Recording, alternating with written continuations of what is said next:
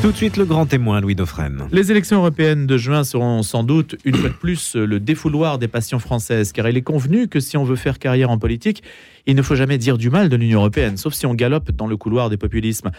Tout cela est bien dommage, car il faut parler de l'Union européenne et de très près ausculter son fonctionnement qui nous concerne de très près. Il est de bon ton de dire que les institutions européennes sont lointaines.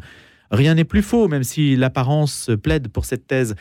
Les agriculteurs le savent en tout cas. Mais qui sait comment fonctionne le noyau institutionnel dont le droit d'initiative est l'une des prérogatives les plus exorbitantes, ainsi que le rappelle Michel Guéner, qui est notre invité ce matin, avocat, écrivain, spécialiste en droit public.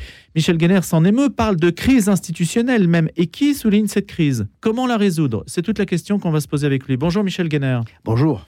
Vous avez quand même, par cette tribune euh, publiée par le Figaro, vous avez quand même euh, indiqué, donné le ton peut-être de la campagne électorale, non? Ça serait votre souhait? Je, souhaite que cette campagne mette à plat tous les sujets et que notamment on ne se pose pas seulement la question de la tendance politique du Parlement européen, mais aussi de l'organisation institutionnelle de l'Union européenne.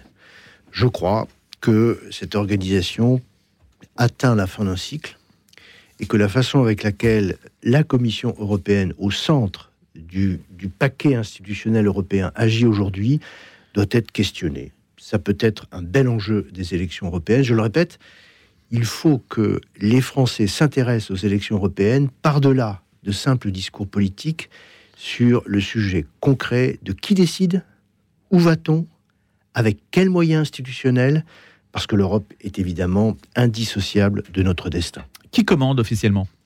Officiellement et officieusement, du coup. Alors, nous sommes à la lettre dans une confédération d'États la définition d'une confédération d'États, c'est une association d'États qui euh, n'abandonne pas, qui conserve leur souveraineté.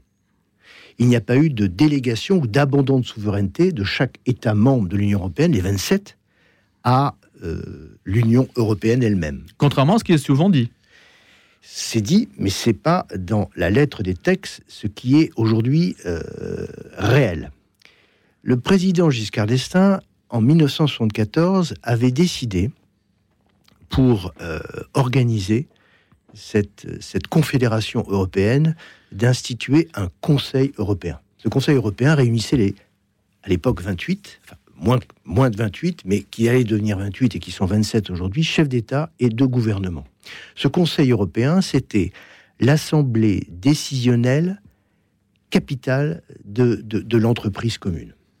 Et d'ailleurs, euh, Helmut Schmidt avait apprécié, soutenu ce projet, et depuis, le Conseil européen se réunit régulièrement. Simplement, à ses côtés, la Commission européenne, comme elle a des moyens considérables, elle a une, indépendance euh, de, fonctionnement réelle. Euh, la Commission européenne a pris une place de plus en plus considérable parce que, à côté du Conseil européen, qui n'aurait jamais dû cesser d'être le lieu de décision euh, euh, central et incontestable euh, de la marche des institutions européennes, elle a progressivement pris le dessus. Mais par la volonté de qui, Michel Guéner Parce que ces attributions ont bien été confiées par les États. Exact. Et le mécanisme qui lui donne ce droit, c'est l'initiative législative. On va peut-être y revenir. Alors, par la volonté de qui? Depuis le départ, c'est-à-dire depuis 1951, les pères fondateurs avaient recherché euh, cette haute autorité qui devait euh, gérer euh, le sujet européen en, indépendance des États et des intérêts des États. Alors, la première communauté économique, vous le savez, c'est la communauté économique du charbon et de l'acier, construite par six États, les trois du Benelux, la République fédérale d'Allemagne, la France et l'Italie, et ces six États avaient décidé d'instituer une haute autorité euh, qui avait un mandat de plus de six ans et qui devait organiser la production de euh, l'acier et du charbon en totale autonomie des productions nationales. Voilà, ça c'est l'ancêtre de la Commission européenne. Et pourquoi? Parce qu'il fallait un, mécanisme institutionnel neutre, détaché des intérêts des États, une, une espèce de durée donnée à cette autorité indépendante de la durée des États et des gouvernements qui étaient membres de la première euh, communauté européenne. Et Michel Guéner, est-ce que cette autorité indépendante qui donc dès le départ voit le jour sur le charbon et l'acier, est-ce qu'elle pouvait commander aux États? Elle était totalement autonome dans la production du charbon et de l'acier. Totalement. C'est-à-dire que les, les, pères fondateurs, mais il faut savoir que ces pères fondateurs, c'était Monet, euh, euh, Schumann, et, et, des gens qui étaient extrêmement convaincus d'une sorte d'atlantisme européen qui devait souffler le pouvoir des États. Le général de Gaulle était évidemment très très réticent à l'égard de ce montage, et les pères fondateurs étaient très pro-fédéraux. Donc ils ont imaginé cette institution qui pouvait, à leurs yeux, en dépassant les intérêts des États, construire l'Europe. C'était, c'était vraiment leur objectif. Donc les institutions actuelles ne sont pas en contradiction avec l'intuition des pères fondateurs? Elles en sont euh, les héritiers. Simplement, quand on a fait la correction du Conseil européen, et quand euh, on a voulu que l'Europe soit animée par euh, des chefs d'État et de gouvernement qui s'exprimaient au nom de leurs États, euh, on voulait infléchir, on voulait corriger cela. Simplement, ça ne s'est pas fait. Pourquoi? Alors, venons-en au droit d'initiative qui a été attribué à la Commission européenne. On a imaginé, dans un domaine réglementaire ou législatif extrêmement large, que seule la Commission européenne aurait l'initiative de proposer des textes. Alors, ça veut dire quoi? Ça veut dire que elle a, fort de ses moyens, direction, personnel, je, rappelle dans mon article, un élément qui est peu souvent rappelé, dit, euh, mentionné, euh, elle comporte 40 directions. 44. 44 directions, euh, plus de 30 000 agents, c'est-à-dire l'équivalent du secrétariat des Nations Unies, c'est une machine incroyable. C'est moins que la mairie de Paris. Mais la enfin, quand même. La mairie de Paris, peut-être. Euh, Il y a beaucoup d'interprètes aussi. je suis d'accord. Dans les institutions européennes. Je suis d'accord. Sauf qu'on parle essentiellement anglais. Hmm. On a des interprètes. On se demande pourquoi. En tout cas, euh, elle a les moyens matériels, humains et financiers pour euh, être en vérité le socle du pouvoir. Alors, elle propose les textes. Et en vérité, elle choisit même euh, les modalités d'adoption de ces textes selon les majorités euh, qui lui sont disponibles dans le traité de Lisbonne. Et donc, elle a en fait la main sur le pouvoir législatif. Et par surcroît, elle a un vrai pouvoir exécutif puisqu'elle contrôle l'exécution des lois qui sont votées à son initiative par les États et elle peut même prononcer des sanctions contre les États. On a vu. Donc le judiciaire aussi. Donc ça veut dire que les trois. C'est pas le judiciaire. Non. Oui. C'est pas le judiciaire. C'est de la sanction administrative. Le judiciaire appartient à la Cour de justice de l'Union européenne et elle se prononce essentiellement sur les grandes libertés et elle n'a d'impact sur la Commission européenne qu'à travers les fautes détachables de leurs fonctions des commissaires européens. Elle est vraiment accessoire dans le mécanisme institutionnel. On a vraiment un mécanisme institutionnel qui repose sur la Commission, qui a deux pouvoirs, le pouvoir législatif via son initiative et le pouvoir exécutif via son exercice. Et on a un Conseil européen qui aurait dû être, qui n'aurait jamais dû cesser d'être le véritable pouvoir décisionnel de l'Europe, progressivement, non pas joué, mais en tout cas poussé, encadré euh, par euh, la Commission européenne. Ce déséquilibre est, est fâcheux parce que, en fait, la Commission européenne arrive à décider par elle-même, seule, d'un certain nombre de choses et les États la suivent plutôt qu'ils ne l'encadrent. Michel Ganner, n'est-ce pas lié au fait que les États sont tributaires de majorités politiques qui peuvent euh, varier et ils sont tributaires donc d'une certaine versatilité et donc il y a un besoin, exactement comme ce que vous avez dit tout à l'heure pour la CECA, il y a besoin d'avoir une institution qui transcende un petit peu l'instabilité des États, qui pallie celle-ci et donc ça, ça représente une forme de stabilité. Et ce sont bien les États qui ont consenti à cette évolution-là, précisément pour aller, pour être efficaces d'une certaine façon. C'est pas tant de la stabilité qu'on gagne que une sorte de, pouvoir euh, euh, évincé et géré euh, de manière occulte, cachée, propre à ses préoccupations par la Commission européenne. Je le répète, le vrai pouvoir décisionnel dans une confédération, c'est celui des États. Alors, dans... Donc quel est le statut de l'Union européenne si ce n'est pas une confédération? C'est une confédération, point. oui, mais sauf que... La preuve, dans un temps récent, vous verrez le texte qui est en train d'être préparé, on me dit qu'il va être euh, soumis bientôt à plus grande échelle. On parle de faire, dans, les, dans la lettre des textes futurs, de l'Europe une fédération. Ce n'est pas une fédération. Alors, dans mes deux derniers livres, je mets en avant une proposition qui est, euh, tout en euh, ressaisissant l'idée euh, du président Giscard d'Estaing, du Conseil européen, je propose de réaménager le Conseil européen pour, qu'il soit un organe décisionnel plus crédible et plus actif. De même que le Conseil de sécurité des Nations Unies a une représentation resserrée par rapport au nombre d'États dans le monde, 195, vous le savez, avec des membres permanents et des membres euh, tournants, je propose que le Conseil européen soit réduit de 27 à 6 membres, avec deux membres permanents, la France et l'Allemagne, et quatre membres tournants qui représenteraient les 27 moins 2 États membres de l'Union européenne. Ces six auraient à leur côté une Commission européenne qui serait coupée de son droit d'initiative et qui redeviendrait un simple secrétariat d'une organisation internationale. C'est une proposition que je formule depuis plusieurs années, que je compte euh, reformuler dans les mois qui viennent et peut-être dans les années aussi qui viennent. J'y tiens fondamentalement. Qui la reprend?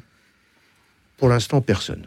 Parce que. À qui euh, l'avez-vous proposé Je l'ai écrite, je l'ai, je l'ai déjà dite à plusieurs personnes, euh, à des familles politiques. ça ne passe pas. Pourquoi? Parce que l'Europe est loin, L'Europe est incomprise et l'Europe, personne ne veut s'en charger en vérité. Regardez, euh, le discours euh, des têtes de liste ou de ceux qui s'avancent comme tels pour les élections européennes, c'est un discours finalement toujours très politique et général et, assez vain. De toute façon, on le voit. Tous les élus députés européens euh, qui travaillent au Parlement européen n'arrivent pas à infléchir la machine. Ça reste toujours la même chose. Et notamment, euh, il faut parler de la présidente de la Commission européenne, le fait qu'on ait décidé que cette Commission européenne soit animée par un président, ça c'est depuis le traité de Lisbonne, ça aussi, ça a été une inflexion... 2007 Absolument, ça a été une inflexion considérable dans l'organisation institutionnelle européenne. Donc, Vous parlez de magistère, hein, justement. Exact, parce que, effectivement, euh, euh, cette présidente particulièrement, mais celui ou celle qui viendra après elle, après les prochaines élections, les élections euh, de ce printemps du Parlement européen, ben, détiendra le même pouvoir avec euh, un, haut responsable des affaires étrangères et de la défense qui a une expression propre sur le plan international sans aucune légitimité. Il faut corriger cela. Et pourtant, Michel Guénère, c'est urgent. Michel Guénère, pourtant, quand on parle de l'espace européen, de l'Union européenne, on n'associe pas cet espace à un pouvoir euh, souverain comparable à celui des États-Unis ou de la Chine.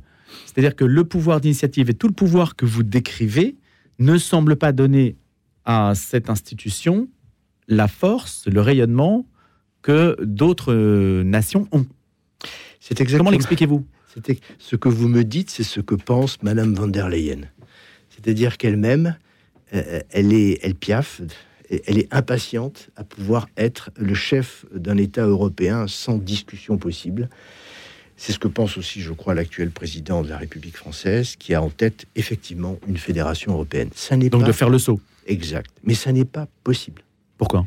Parce que euh, l'histoire rattrape les choix institutionnels. Les États-Unis euh, euh, sont une fédération sans passé national. Ensuite, cette fédération a construit une identité américaine extrêmement forte, mais la nation a découlé de la fédération. Nous, on a des nations qui sont juste avant l'idée d'une fédération possible. Et c'est très très compliqué de les dissoudre dans un tout administratif euh, non identitaire. Euh, la Chine est un État unitaire et toutes les grandes nations du monde sont euh, des nations qui s'organisent à partir d'États extrêmement bien définis. Donc l'Europe doit savoir qu'elle n'est et ne peut être qu'une confédération. Que des États aussi forts historiquement que euh, la France, l'Allemagne et tant d'autres ne peuvent pas d'un jour à l'autre gommer euh, leur identité et vivre comme euh, de simples États américains dans un ensemble fédéral. Voilà. Alors maintenant, ça ne veut pas dire que ces États rompent avec l'idée européenne. L'Europe peut parfaitement fonctionner comme l'avait voulu le général de Gaulle comme l'avait voulu Valéry Giscard d'Estaing, dans euh, un ensemble institutionnel organisé qui laisse le dernier mot aux États. Le Parlement, quel rôle? Le Parlement européen est indispensable parce qu'il fait venir au plan européen des hommes et des femmes qui expriment des idées et qui euh, exposent ces idées au soutien de la construction européenne. le Parlement européen est indispensable, comme le Conseil européen. Mais le Parlement européen aujourd'hui, vous le savez, ce qui est quand même euh, assez étonnant pour un Parlement, il n'a pas l'initiative des lois. Alors justement, est-ce qu'on pourrait euh, faire passer ce droit d'initiative de la Commission au Parlement? Volontiers.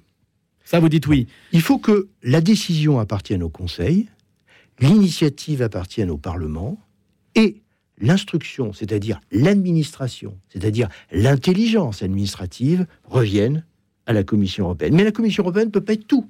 Elle ne peut pas être à la fois euh, un peu à la place du Conseil, à la place du Parlement, euh, plus que de l'instruction, de l'initiative.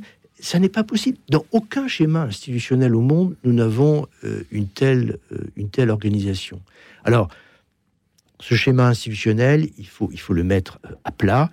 Et, et malheureusement, en France, dans le débat d'idées, dans le débat politique, personne n'est à point de maturité pour l'aborder.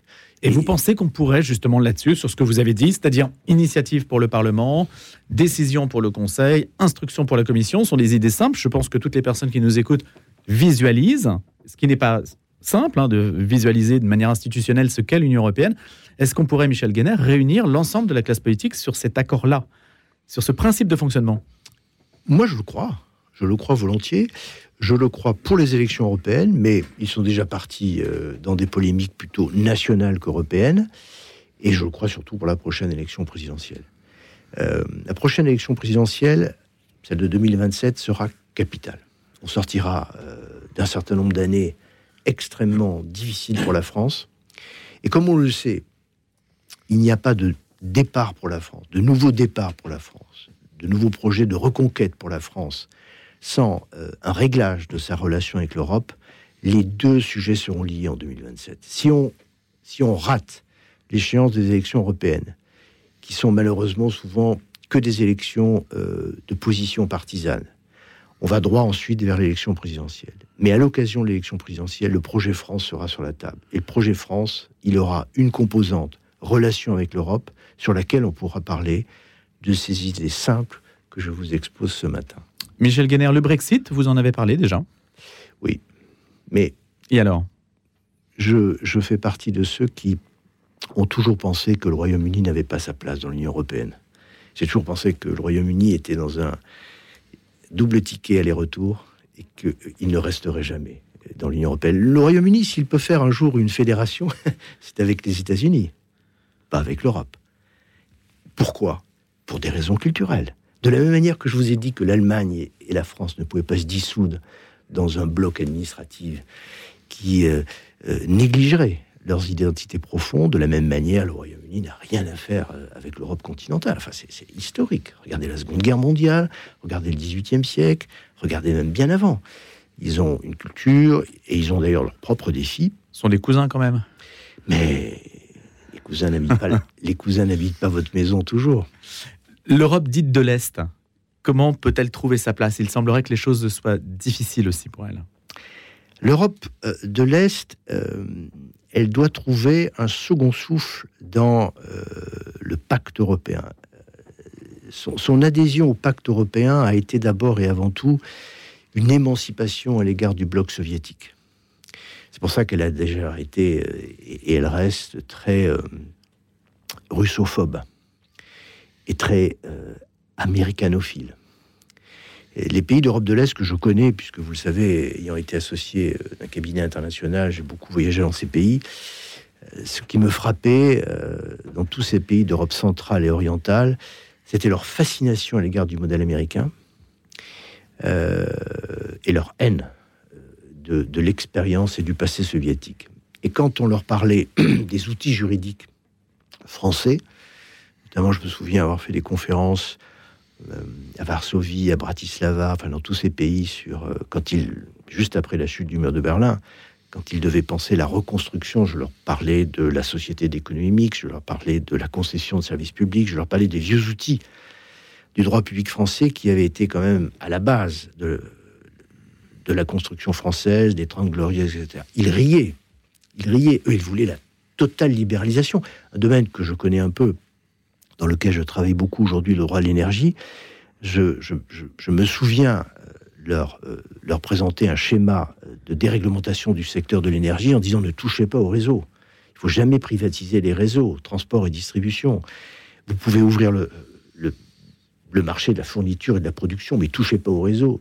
Ils, ils, rigolaient, ils disaient mais on va aussi privatiser les réseaux parce que j'avais en concurrence des avocats américains qui vantaient la libéralisation des réseaux et on le sait, ils vantaient cela alors qu'il y avait eu des blackouts à New York et à San Francisco, ce que je rappelais d'ailleurs dans mes conférences et qui cette fois-ci faisait retourner la salle en ma faveur. Donc, je pense que ces pays de l'Est, ces pays européens à part entière, qui ont adhéré peut-être euh, pour des causes négatives euh, ou non seulement positives, doivent euh, accepter la poursuite du projet européen avec un, équilibre institutionnel plus centré sur le Conseil européen. Parce que eux jouent beaucoup de complicité avec la Commission européenne. Parce que la Commission européenne leur permet de contrer les États forts de l'Ouest, notamment l'Allemagne et la France, et, et c'est pas ça. Il faut que tous ces États, les 27 aujourd'hui, accepte notamment le schéma institutionnel que je propose et qui n'a pour seul objet que de faire exister l'Europe à travers les États qui comptent. Euh, et c'est d'ailleurs ces États qui sont le plus souvent regardés par une équipe resserrée. Bien sûr, il le faut. Et, il le faut. Je me souviens d'ailleurs avoir présenté mon projet lors d'une conférence à Varsovie. Euh, et je me souviens que euh, à la tribune, le maire de Varsovie, l'un des deux jumeaux célèbres de la vie politique polonaise, m'avait dit Mais maître, très bien, votre proposition de membre permanent 2 euh, plus 4, mais moi j'en veux 3. Le troisième membre permanent sera la Pologne. Voilà. Bon. Ce, ce Qui se pense aujourd'hui comme une puissance, hein, au sein d'une puissance militaire. Hein, on pourrait imaginer mmh. trois membres permanents et trois membres euh, tournants de ce point de vue, sans aucune difficulté. Michel Ganner, en tout cas, la question institutionnelle, c'est l'un des enjeux de ces élections européennes qui vont se profiler elle doit être au cœur des débats. Ça, c'est une certitude au-delà des, passions nationales. Moi, je le souhaite vivement. Je le souhaite vivement parce que il n'y aura pas, euh, il n'y aura pas de, réforme de notre pays et de réponse aux nombreuses crises qu'il rencontre sans euh, la révision européenne. Les deux vont de pair. L'Europe actuellement avance euh, sans la présence de ses États et la France avance sans euh, la régulation de sa relation avec l'Europe. Par exemple, un autre sujet. Ce sera un dernier point, Michel Ganner. Un autre sujet qui, me préoccupe, c'est le rôle qui a été donné à la présidente aujourd'hui, au président demain ou à une nouvelle présidente de la Commission européenne. je rappelle qu'initialement, ce président était un primus inter pares, c'est-à-dire un commissaire parmi d'autres. Le fait de l'avoir euh, fait être un président lui donne, et euh, comme une sorte de point d'ancrage au discours global dans l'Union européenne. Aujourd'hui, Madame von der Leyen parle plus au président américain et au président euh, ukrainien que au président ou au chef de hmm. gouvernement des 27 États membres. On a comme une commission qui est happée par le haut et qui est une sorte de, de, de voix transparente du discours global, et c'est encore une fois, très négatif. Si l'on revient à l'essentiel, l'Europe reste un formidable projet de nation européenne, ne peut pas être un projet d'une administration bureaucratique. Merci beaucoup, Michel Guéner. Et cette question institutionnelle, donc, on fera en sorte que, en tout cas sur notre antenne, elle puisse être posée, débattue et illustrée ainsi que vous l'avez fait ce matin. Je rappelle que vous êtes avocat, que vous avez publié, c'était en 2022, après la mondialisation, le retour à la nation, presse de la cité. Je vous souhaite une excellente journée.